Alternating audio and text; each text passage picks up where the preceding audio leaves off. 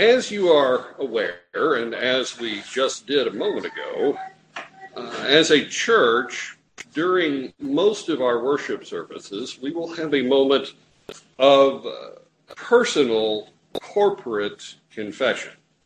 There will be a moment in worship where uh, I bid you to seek repentance and we will pray together about our sin and our need for forgiveness. Uh, why do we do that? Well, it's on the basis of uh, the book of James confess your sins one to another and be healed. It's on the basis of a number of, uh, of the Psalms of David, where David confesses his sins, but he's written it as a psalm, which means that the church is going to sing it together. So those psalms actually are corporate confessions of sin. And then you also see uh, men like Moses or men like Nehemiah, uh, men like uh, Daniel. They they pray prayers of corporate repentance, and so on those bases, uh, we Protestants include a corporate confession of sin. The Anglican Church has a corporate confession of sin. Uh, the the bidding to that is kind of interesting. We've actually had this here as well. Normally, I'll say, you know, come, let us confess our sins to Almighty God. But the reformers in England felt that there needed to be a little bit more added to that. When the minister invited people to come and confess their sins, uh, there might be some cutouts here that needed dealt with. And so in morning prayer, this is what the minister will often say. No, not always.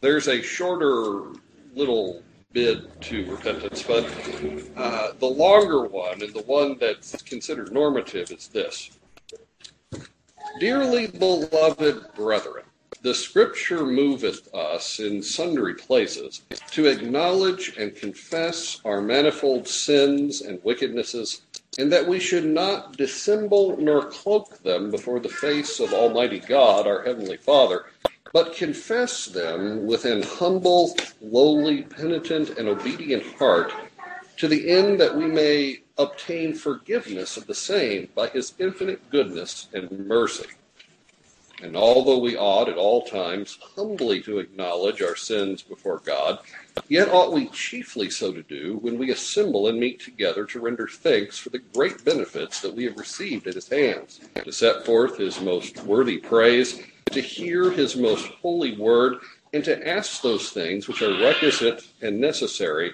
as well for the body as the soul. Wherefore I pray and beseech you, as many as here are present, to accompany me with a pure heart and humble voice unto the throne of the heavenly grace, saying, and then you have your prayer confession. Uh, it's wordy, I admit, but it covers a lot of bases, and it bids you into a, a humble estate before God, which you are going to be standing before, and you confess your sins in the light of this this bidding. There's a line in it that really. Uh, the language is perfect. We should not dissemble nor cloak them, that is our sins, before the face of Almighty God. What are the reformers in England telling us not to do? We should not dissemble nor cloak our sins. We've come into God's presence as, as a church. We're getting ready to confess our sins. No dissembling, no cloaking. Well, cloaking is pretty easy. Uh, if you cloak your sins, you just hide them. So you come into God's presence and you hope God didn't notice and you don't mention these. But what about dissembling? No dissembling of your sins when you come into God's presence. What does that mean?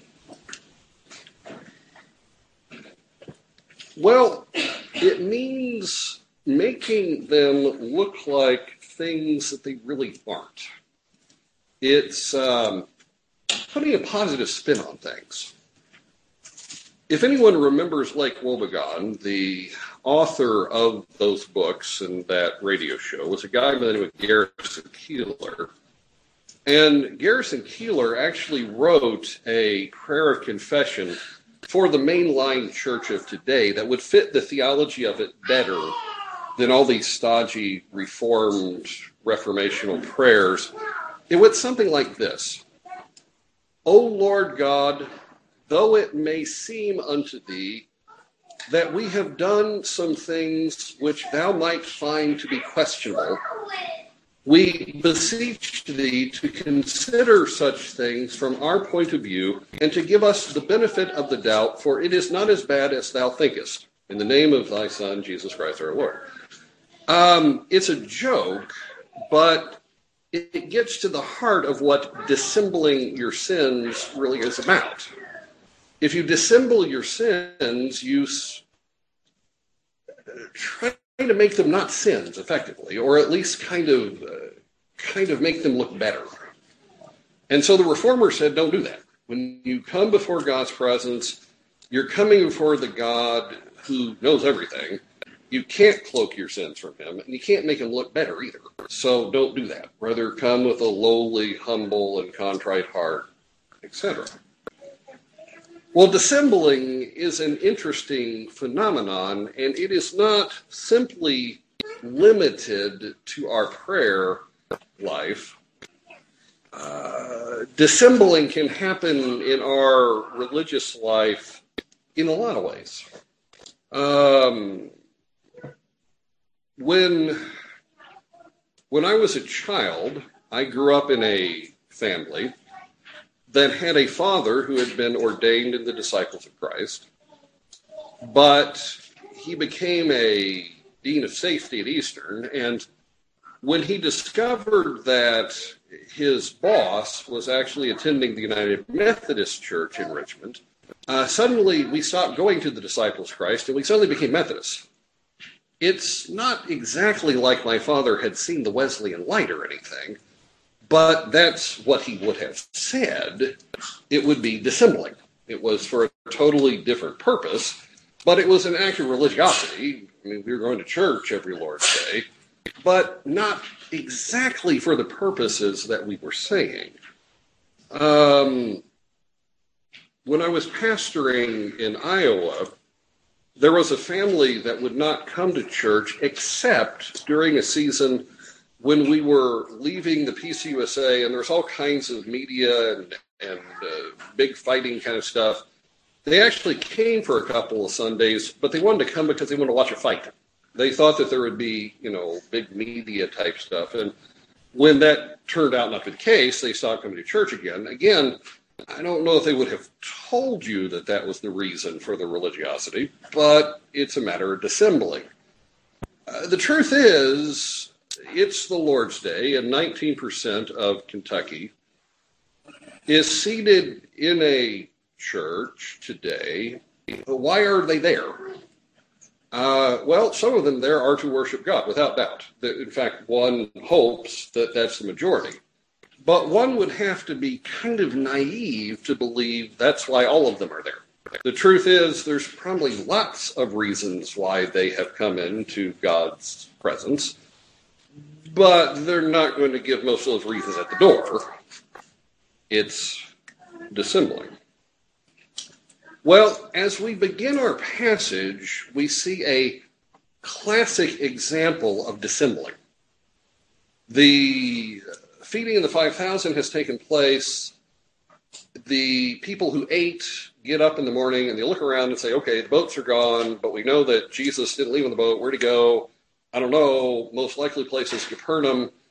John tells us in verse 24 and 25 that they are seeking Jesus. And in fact, they're going to use very positive sounding language.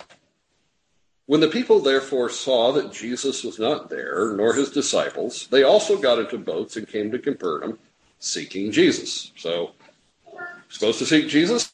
Yeah, you're supposed to seek Jesus. They know where he is. They go to the most likely place, Capernaum. They're looking for him.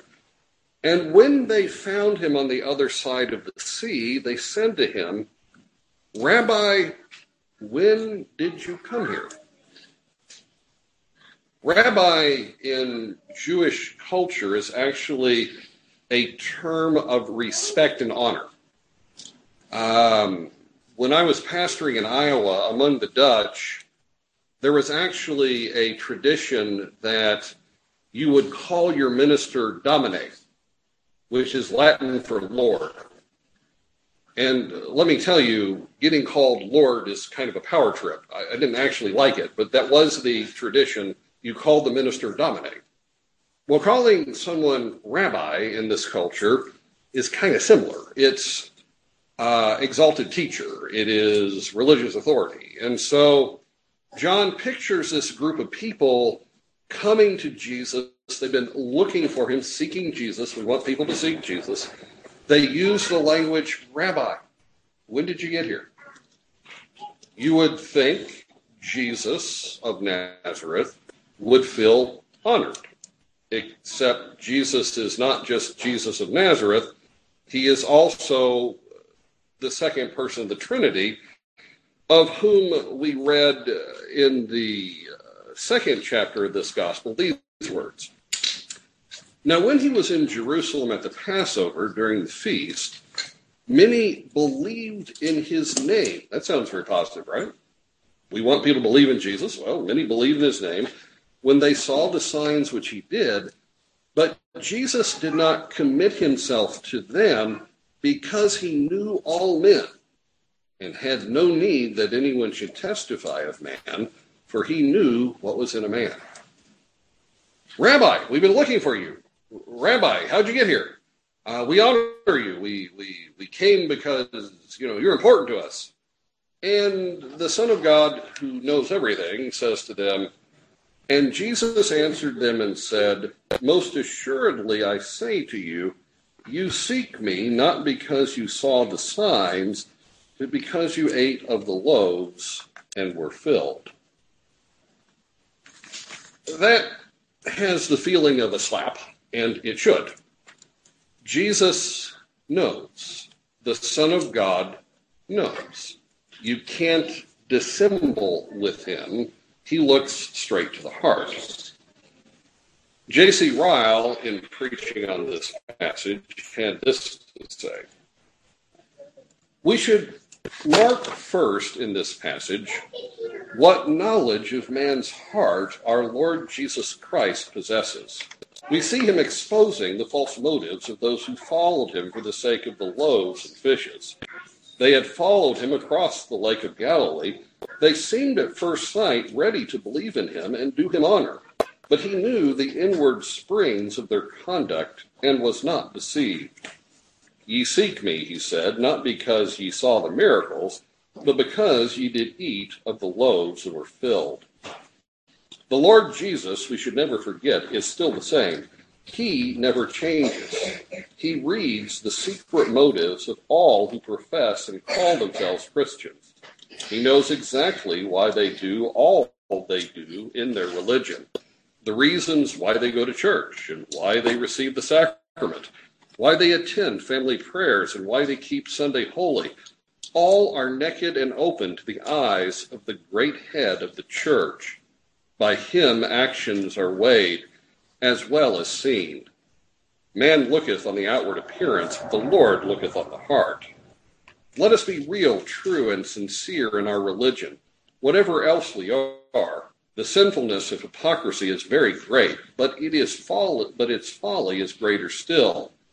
It is not hard to deceive ministers, relatives, and friends. A little deceit outward, a little deceit outward profession will often go a long way, but it is impossible to deceive Christ. His eyes are a flame of fire. He sees us through and through. Happy are those who can say, Lord, thou knowest all things, thou knowest we love thee. And such it is. Our Lord knows all things. In response to this act of dissembling, our Lord cuts directly to the heart of the matter, and he says that, well, three things actually. He says, First, do not labor for the food which perishes. That's in verse 27. What is he speaking about? Well, it's hard to hear him say that and not think back on Solomon. Solomon wrote an entire book on the food that perishes. That book is Ecclesiastes, and at the beginning of that book, Solomon puts forward a question What profit has a man from all his labor in which he toils under the sun? That's actually going to be the theme of the whole book. Uh, you're living in the world, you're working with worldly things, uh, you're putting your hand to the grindstone, yada, yada, yada. What profit comes out of this? Well, right after asking the question, Solomon then proceeds to a poem which kind of sums up everything we're going to read. One generation passes away, and another generation comes, but the earth abides forever. The sun also rises, and the sun goes down and hastens to the place where it rose. The wind goes towards the south and turns around to the north. The wind whirls about continually and comes again on its circuit. All the rivers run into the sea, yet the sea is not full. To the place which the rivers come, there they return again. All things are full of labor. Man cannot express it. The eye is not satisfied with seeing, nor the ear filled with hearing. That which has been is what will be. That which is done is that which will be done. And there is nothing new under the sun. Is there anything of which it might be said, See, this is new? It has already been in ancient times before us. He sums up with these words There is no remembrance of former things nor will there be any remembrance of things that are to come by those who will come after. I have seen all the works that are done under the sun, and indeed all is vanity and grasping for the wind. Pretty straightforward. Uh, nothing fills up. Nothing comes to an end. When when you die, someone's going to have to do the dishes from the funeral. It will roll on and on and on. Uh, there's a sense of futility in these words. Uh, why are they following Christ? He just fed them. He fed them miraculously. He fed them as a divine miracle. But the focus is on the belly which will never be filled. Just like the eye never has its end of seeing, nor the ear its ear, end of hearing. Uh, don't labor for this kind of thing, says Christ. Rather, labor for the food that endures to eternal life. There is a, a phrase that runs through Ecclesiastes. Uh, that phrase is under the sun. It's an interesting Semitic term. When Solomon was writing his book, it was a phrase that indicated what you can see and know. If something is taking place under the sun, you can see it, you can examine it. If something is not under the sun, it's in darkness and you don't really know what's happening.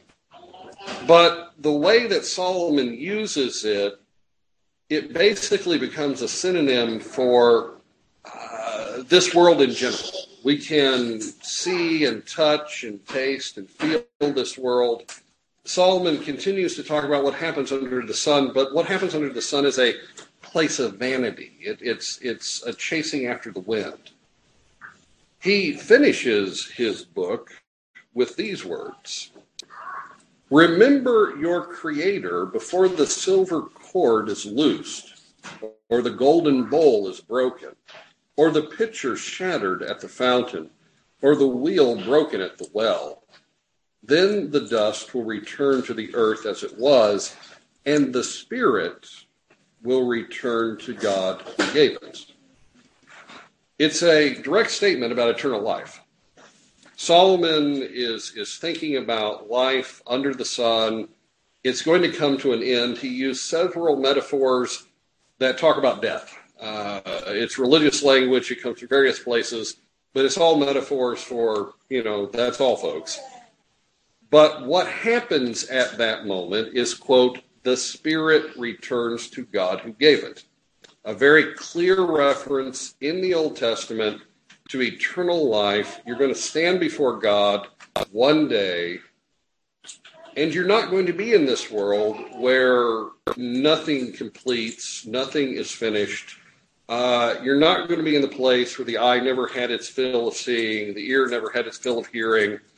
Uh, you're going to enter into a, another existence before the face of God, the God who knows everything just like Christ demonstrated by knowing their hearts, you need to not labor for the food that perishes, but for the food to everlasting life. And then, as the third thing he says in response, he tells them where that will come from. Do not labor for the food which perishes, but for the food which endures to everlasting life which the Son of Man will give you, because God the Father has set his seal upon him. So we have don't labor for this world, labor for the next world, and I will give you of that next world. I will give you the food that lasts for everlasting life. You have you have eaten the food that hasn't kept you from getting hungry 24 hours later. You have traveled across the Sea of Galilee to find me for this worldly need. And honestly, all of us here will seek out our next meal. So we, we totally understand what they're doing. Uh, if if you had the possibility of eating for free from now on, you'd probably jump at it. So, uh, you know, let, let's not condemn unnecessarily their motives. But Christ, who is seeing from a heavenly perspective, says this is totally empty. You need to really seek me. You're not really seeking me. You came seeking the bread. You need to seek me. I am what will give you life. And then as we go further into this passage, he will say eternal life you're not really seeking that. You are seeking something else. I have often from this pulpit shared the the midrash from the Talmud where the rabbis are talking about the three books of Solomon and how they equate to the uh, three courts of the temple. I would say, stop me if you've heard it, but I know you've heard it. And I'm going to take it in a slightly different direction this time. The, the, the midrash is that Solomon gave three books to us. He gave us Proverbs, Ecclesiastes, and the Song of Songs. And these equate to the various courts of the temple. The outer court, which is also called the court of the Gentiles, uh, this is where your worldly stuff tends to go on. It, it's where you bring your sacrifices and it gets sacrificed out there in the outer court. Uh, it's where people actually come to meet and talk. It's a very pragmatic kind of place. And the rabbi said this court equated to the book of Proverbs. Proverbs is kind of earthy and very pragmatic. It has to do with trouble in this life and how to deal with this life and that's where most people are. That's that's what's on their mind. That's what's on their mind, even when they're religious. They're they're seeking God. Really, you know, help me get through this life. Help me uh, be a better person. Uh, help me hope. Help me, you know, help me, help me. Standard stuff. Well, the Song of Songs equates to the Holy of Holies.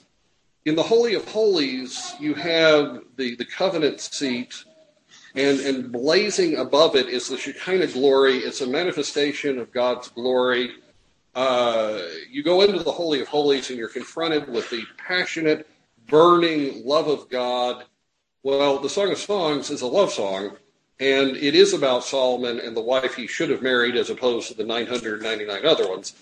But it is a love song. And eh, just like our marriages are symbolic of God with his people, so the love story that's in Song of Solomon is symbolic to the love of God for his people. And so in the Holy of Holies, you have the blazing love of God, the passion that religion ought to be in the presence of God. But the stinger usually is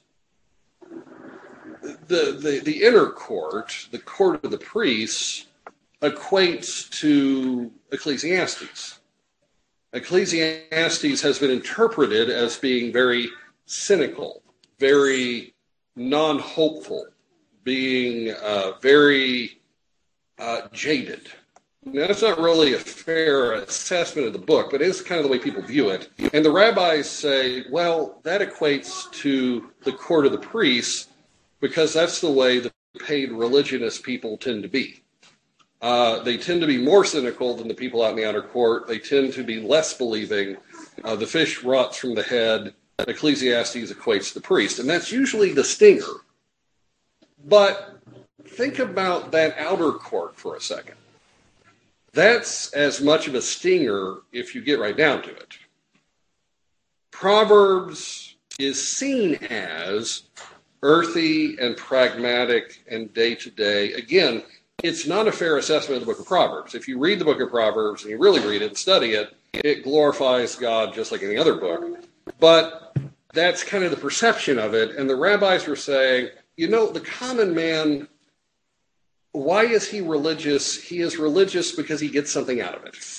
He is religious because he is entering into a transaction where he wants to get the better part. Uh, he is going to placate the gods or he is going to placate the God. He is here pragmatically. He is here because of what he can benefit. And he's really not here because of the passionate love of God and the desire to glorify his Maker. He's just thinking about how to get through day by day. How is that any better than what's happening in the court of the priests? How is a mere pragmatism any better than a jaded cynicism? Or is it just kind of different by degree? Uh, Jesus is dealing with people who are, as the rabbis describe, just wanting to get through the day, and this seems like a very good thing. Christ could be the source of food for us. But Christ directs them to the food that lasts for eternal life. But he uses the phrase labor. And what are you doing when you labor? Well, you're working. And the crowd catches in on that word. And so they ask him in the next verse, um, what are the works of God? What, what works should we do?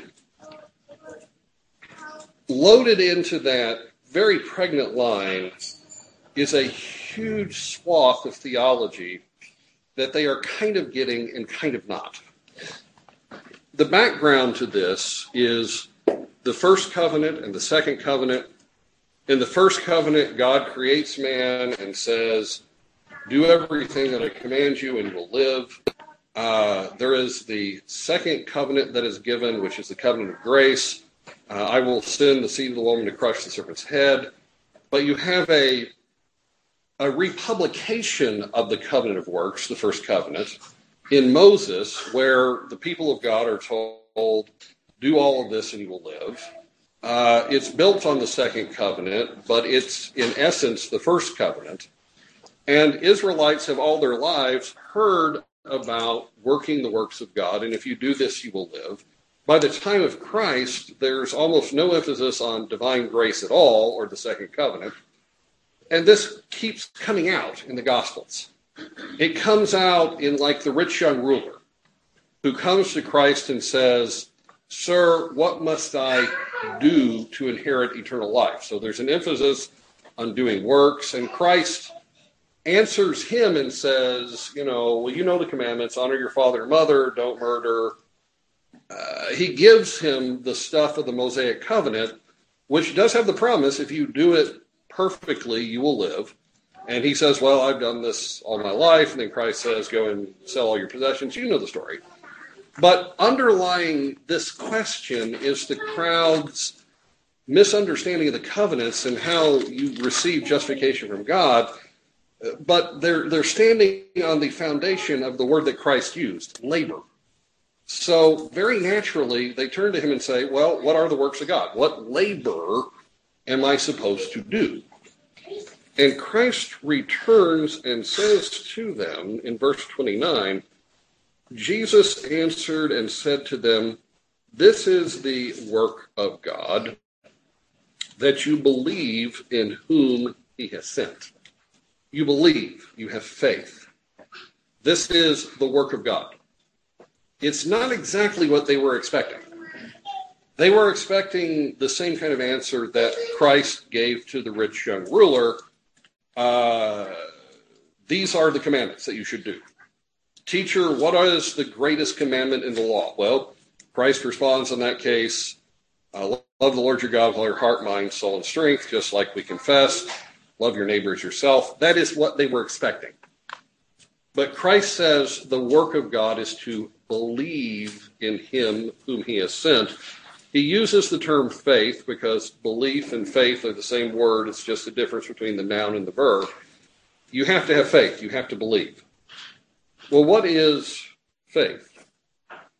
Well, if you were to jump over to the Amplified version, the Amplified gives you a pretty good definition of faith. There we would read Jesus replied, This is the work, service, that God asks of you, that you believe in the one he has sent, that you cleave to, trust, rely on, and have faith in his messenger. So, what is the work of God? Is that you absolutely trust in me. You let go of everything else. You trust in me alone. You cleave to, you rely upon, you put your entire hope in me. That's what faith is, which makes sense because Christ has just said, don't labor for the bread that perishes, labor for the food that lasts to eternal life, which I will give you, right? That itself is a statement that you should have faith because he's giving it to you. He's handing it over to you. So they asked, "What is the works that that we should do to to earn God's favor effectively?" He says, "Believe on me. This is the this is the work of God." And it is the opposite of works. We have two books in the New Testament that belabor that principle to the nth degree. I mean, you have you can't walk away from reading Romans or reading Galatians and understand anything but faith and works are polar opposites. So when Jesus says, This is the work of God that you believe in me, he's clearly commending faith in himself. This is the food that will give you eternal life. And as I read in context, he's going to beat that home. Uh, I'm the bread, I'm the wine, I give life, have faith in me. But he still uses the term the work of God. The work of God is to have faith in him who he sent. I have heard Arminian preachers say the Bible says that faith and works are totally different, but faith is a singular work, and so therefore it is the one work that you do that gives you justification. You have faith, therefore you're justified. If I were an Arminian minister, I would beat this verse to death because Christ says this is the work of faith, this is the work of God that you have faith. But again, I would have to throw away Romans and I'd have to throw away Galatians. I would have to throw away all the passages in Scripture, like Ephesians 2, that say, uh, God saves you by grace through faith, and this is not yourself, it is the gift of God. I'd have to get rid of all that. Uh, so, being that I'm not an Arminian, I'm not going to beat that to death. Um, how am I going to understand this? Well, I think the principal way of understanding it is to understand what faith does. Faith is not a magical thing. If you have faith in something that isn't worthy, you can have faith in it all day long, and you're going to be very disappointed. Faith does not generate magical effect. We have faith in Jesus of Nazareth. We have faith in the person. And the scripture clearly shows us in various places that our faith in him incorporates us into him. I mean, think about how many times Paul says, in him, in him, in him, in him, all through the epistles. We come into him, and the work of God is that we have faith in Christ. Christ works all the works of God. So, in reality, faith does give us every holy work that justifies us before the Father. We receive upon us, to use the words from Romans, uh, the righteousness of Christ. We we are given His every holy work, and so uh, is faith the work of God? Well, yeah, because you are connected with the works of Christ, which are perfect, which keep the first covenant. And so I think that that is the the major punch. That is what Christ is saying when he says the work of God is to have faith in, in me. But there is still the term work, which suggests you're doing something. And in reality, you don't have faith without exercising it. Uh, faith is a gift from God, but it is something that you participate in and do. And if you have faith, you're going to find it to be decidedly tiring and troublesome at various points. In Bible study this morning and in the men's discipleship group last week, we looked at a phrase that Paul wrote in 1 Timothy where he, he's commending to Timothy that you should, quote, exercise yourself towards godliness. Godliness uh, means to be like God, but it also means to be with God. Basically, it's everything to do with God. Godliness is about God and being in His light and being like Him. Exercise yourself towards godliness, for bodily exercise profits a little. It does. It, you know, go to the gym and it's actually beneficial. But godliness is profitable for all things, having promise of the life that now is and of that which is to come. This is a faithful saying and worthy of all acceptation. For to this end we both labor and suffer reproach because we trust in the living God who is the Savior of all men, especially those who believe. So you'll notice at the end of this passage, Paul says the reason why we exercise ourselves towards godliness is because we trust in the living God who is the Savior of all men. So the term faith is here. We, we exercise towards godliness because we have faith, and the re- reward of godliness in this world is to suffer reproach that's not really the kind of language that a salesman would want Paul to use. He would want Paul to say, if you have faith in God, people will slap you on the back and applaud you and say, what a better person you have become. Uh, it is just amazing the faith in God you have. It is really great that you're growing in godliness. No. Uh, for this end, we suffer reproach, says Paul. If you read the ESV or the NASV or something like that, that phrase won't be present.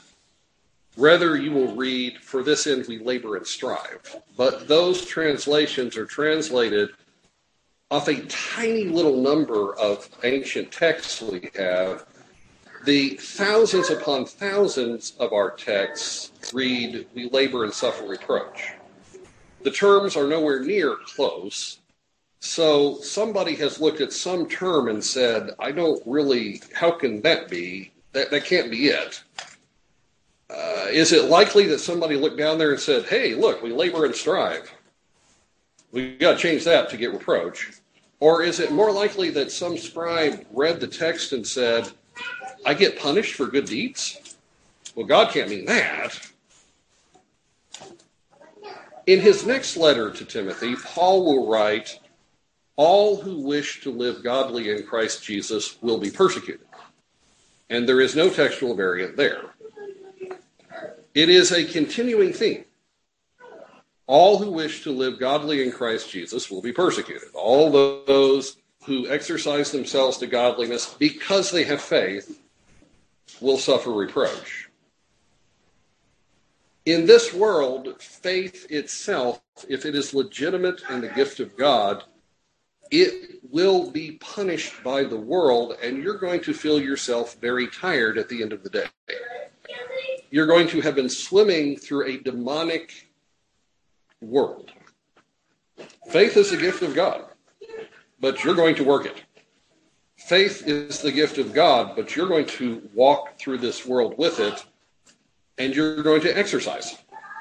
And let me tell you, uh, I've been going to the gym now for a couple years. Exercises work. I don't particularly like it. That's the very essence of it. What is the work of God? It is to have faith in Jesus Christ. That will be labor in this world, but it is the gift of God. It is not of men's labor, and Christ is commending them away from the labor of man. What was Solomon's initial question? What benefit does a man have from all his labor that he labors under the sun? The answer to what man benefits from all his labor, all the works of his hands, is it is vanity. It is vanity of vanities. It is a chasing after the wind. Man gains nothing by his works, nothing at all. And in Ecclesiastes, nothing means nothing. Not even temporal benefit really is lasting. So if not even temporal benefit is lasting, how can you assume divine benefit will be lasting? That the labor of your hands will purchase you something. It doesn't even purchase your ear coming to the point where it says, okay, I, have heard enough. Or your eye saying, that's fine, I've seen everything. Christ is pointing to himself and saying, I am the bread of life. I am what gives eternal life. The term eternal life is both length and also quality. Uh, don't labor for this world, labor for me, and I will give you myself.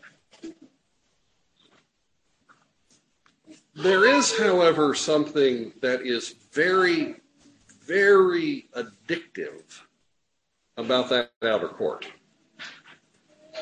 Men without the gift of the Spirit, men who are not given the gift of belief, the only place they're going to go is the outer court.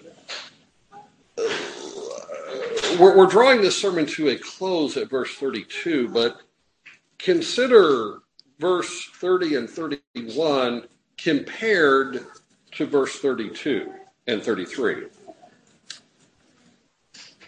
They're responding to Christ, who has offered himself, and they say, Therefore they say to him, What sign will you perform then that we may see it and believe you? What work will you do?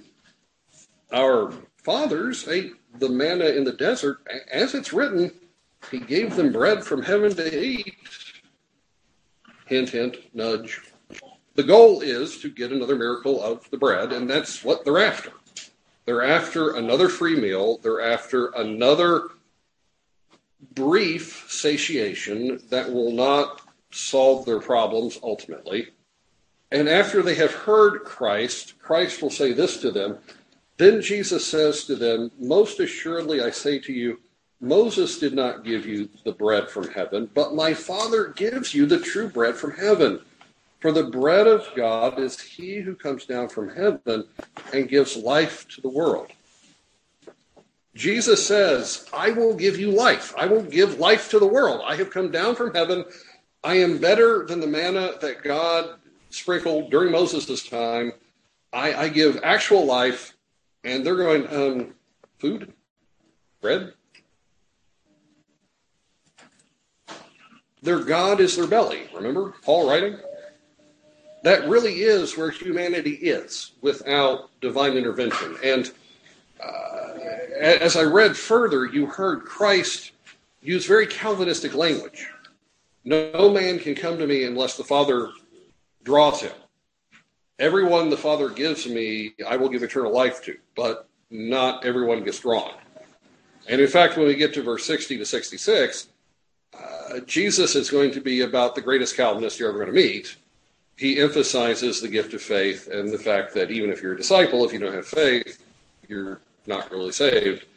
Um, they can't get by their physical desires.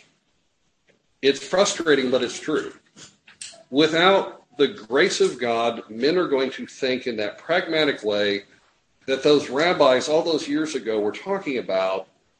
People want to live day to day. They don't think about the future. They just want to get by. They just want their problem solved. God might be able to do that. Let's turn to God. In Psalm 73, the psalmist says, When I was thinking like that, I was merely a brute beast before you. So, lying on Psalm 73, the psalmist was complaining about the fact that the wicked have all the best toys. He says, I was thinking like an animal. Uh, it's not really a slam on animals, but how many animals do you know that plan for the future? Animals tend to live for the day. They, they think about now, they don't think about consequences. Trust me, I've lived with cats long enough to know they don't think about consequences. They're just living for this very moment. Well, effectively, that's who these quote disciples, that's who they are. And that's who most people are that will assemble today in worship. They're not bad people the way people think about bad people. They're just pragmatic. They want God to do something for them in this world. No thought about the future, no thought about eternal life, not even seeking it. God is offering them the glories of Jesus. He is offering them eternal life in the Lord Christ, a life worth living, a life with the Son of Man, a life that will go on and on forever in glory, in a kingdom that shall have no end. And they're just thinking about food. If that isn't you, thank God today. The Father has drawn you to Christ. You have been delivered from seeking that next meal. You know the glories of God because God has opened your eyes. And Jesus has said, All that the Father gives me, I won't lose them, and I will raise them up on the last day. That is a little better than a mere handout.